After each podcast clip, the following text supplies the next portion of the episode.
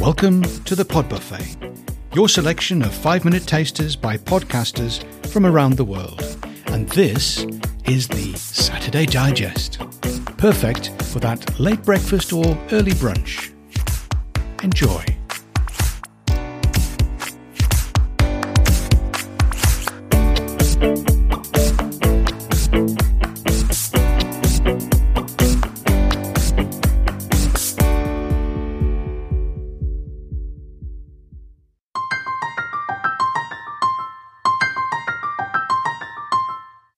And then the people that are arrested, hmm. do they end up in jail?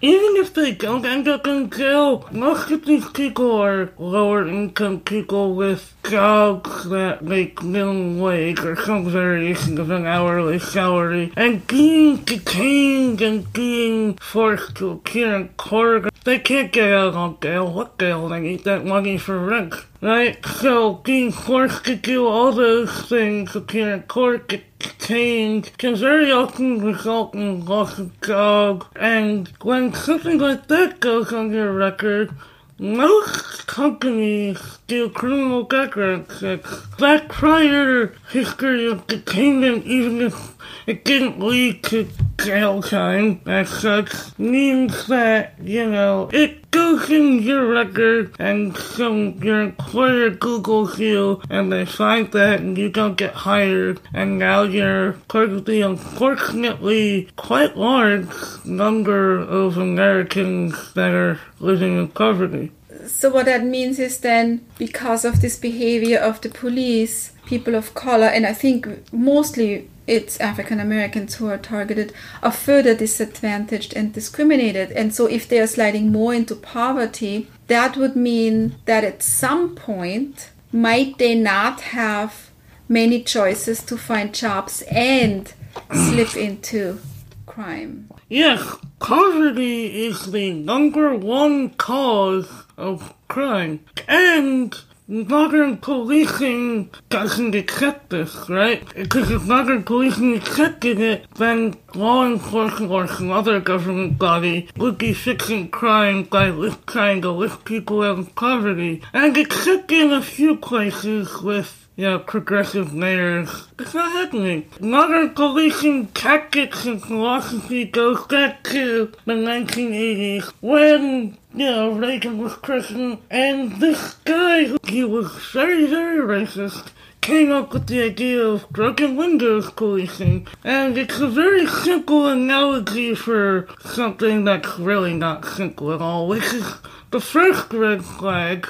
So he did a study where you have a car with, you know, nothing broken, in good condition, and then you have a up old, or not even up, because the point of the study is that it can be like an otherwise perfect, well-running car that just has one smashed-in window. And the study finds that people are overwhelmingly more likely to continue vandalizing the already minorly defaced vehicle and completely leaves the shiny nice Ferrari with the new paint job. From that, he concluded that policing should focus on those minor violations because they also occur more often. So then policing should focus on those minor crimes, policing should crack down on them heavily, and most importantly, criminal instincts and poverty are not circumstantial things. First of all,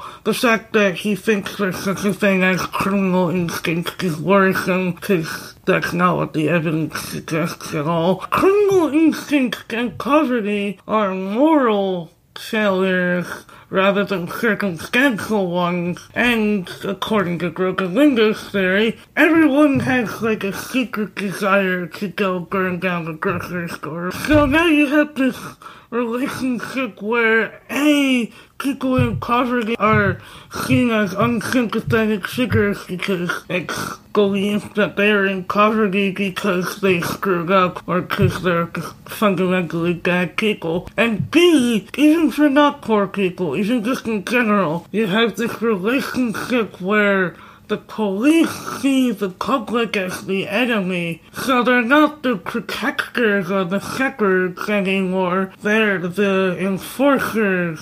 The police are no longer the protectors, they're the enforcers, and it's a fundamentally antagonistic relationship.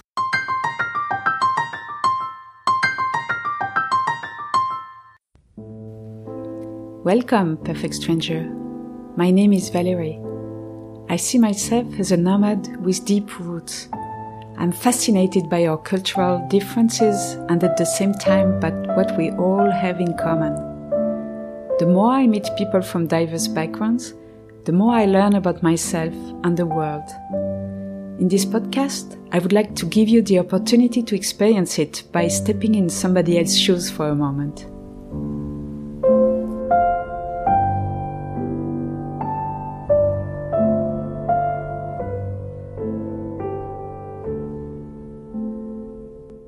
In my podcast, you will find a very interesting diversity of guests.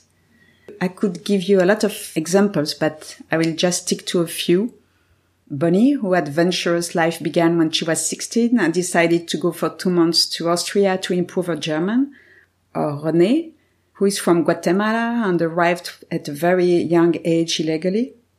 I could also speak about Juliette, who is 17 and decided to go for a gap year before heading to university, or Pascal, who is a parent education expert and coach and gives us very useful tips to prepare kids for a move.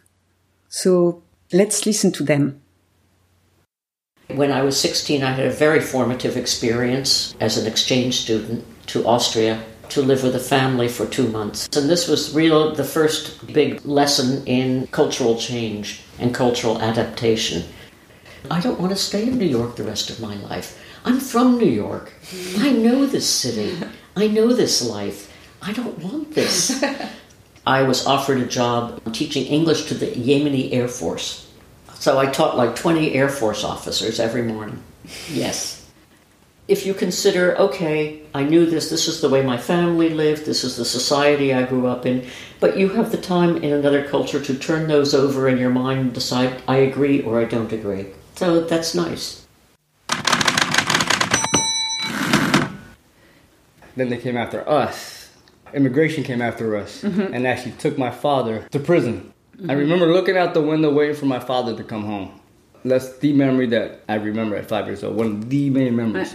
And I remember the day he arrived. I remember looking out the window and he was coming home. When I go to Guatemala, I'm treated like I'm from Guatemala because I look just like everyone else. Right. There's a huge difference when you look like everyone else. Yeah, they'll, they'll always look at uh, stereotype us as a you know his hardworking Hispanic person. That's all they see, which is why I've had to learn how to speak the language better. Yeah, the, which the, is one of the only reasons why I've decided to perfect the English language. It's true that it's a big key. It's, it's a key for integration, the language. It's a key because then they look at you different. Yeah. You know, they'll begin to look at you as one of them, as, yeah. as part of part of us. You know.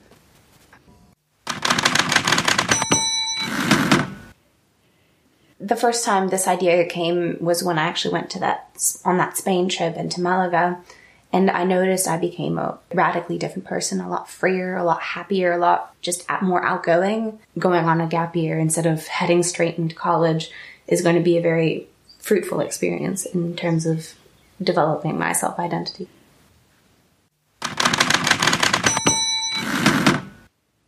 Pack, pack, pack, get in the car, put everything in the container, get on the plane, arrive, and never have this moment of just stopping and being with this moment then you repress it then you don't address the emotions that go around it and you don't celebrate what you had you don't grieve what you're losing you don't celebrate the new possibilities you know?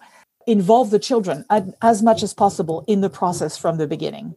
Another thing you have to do all the time during this entire process before during and after is to keep your own emotions as an adult at bay we do well when we feel good. So when we don't feel good, for example, through an expatriation, we feel sad, we feel grief, we feel loss, we feel out of control, not in power, we don't feel good. So then we don't do good. And what does that mean for a child not doing good when he doesn't feel good? It looks like what? It looks like misbehavior. Go to my podcast and listen to wonderful stories from perfect strangers. Take care.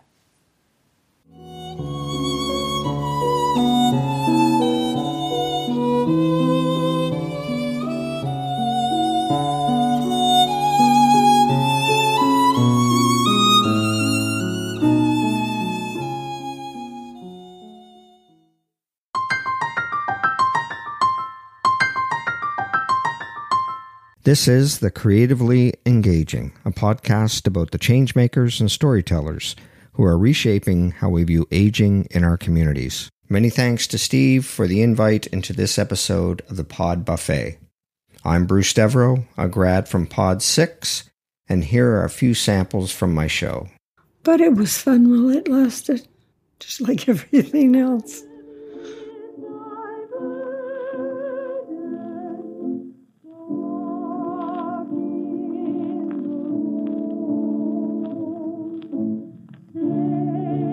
Imagine that 71 years ago, your mother arranged to capture your voice and hers on a wire recording device. You were 17 at the time, and today you are 88. You haven't heard either recording in a very, very long time. Join us for a creatively engaging podcast with my guest, Dorothy.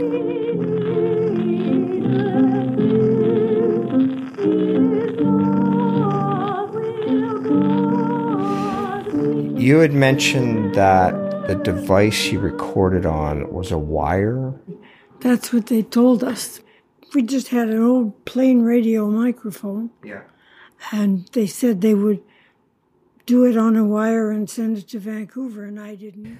Bolex cameras, epic 1960 road trips from Canada to the southern border of Mexico in search of the Lacandon Maya, History Channel documentaries, and wonderful stories of a beautiful relationship between Colin and Shendra. Oh, God. Um, when I hear the jungle sounds, I am transported back to the rainforest, which is away from the village, and I was in a little in a little area which was actually Tru- where Trudy's campsite that was on the edge of the jungle and the edge of the lake also. I can't tell you the feeling of peace. Take one jungle sound.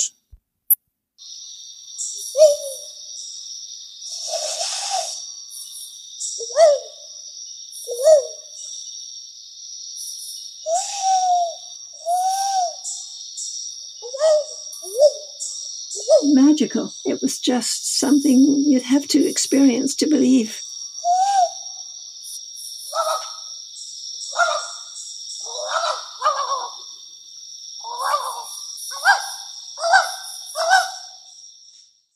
The interview was originally just going to be a mic and gear test.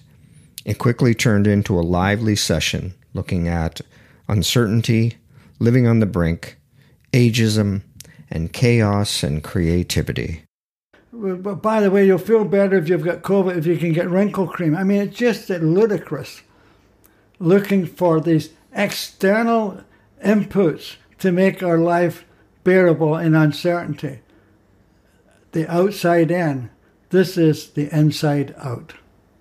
So that's kind of a, a broad based perception of an 85 year old guy who is uh, doing well. Some people have said to me recently, you know, you're really lucky, Bill. You've got terminal cancer, so you don't have to worry about all this shit in the future. And I say, well, if I don't have to worry about it, I'm already dead. The human experience of life is to live it and feel it and experience it right up to the finish line. And so I'm as creatively engaged and, and I'm interested in creatively caring for my friends who are creatively caring for me.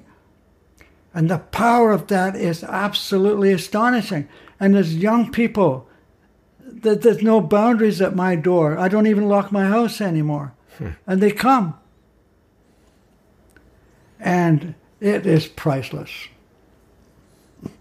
So, embrace uncertainty. Become a creative carer.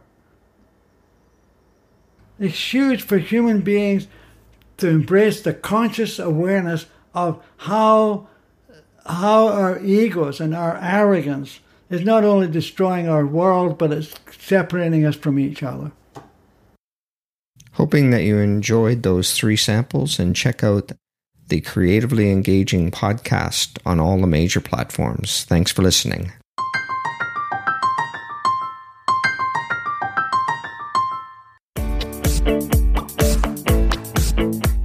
Thanks for being here and hope to see you again soon. Pod Buffet, the eclectic mix of podcasts from around the world, brought to you Monday, Wednesday, and Friday with a digest on Saturday morning, just in time for a late breakfast or early brunch. Enjoy.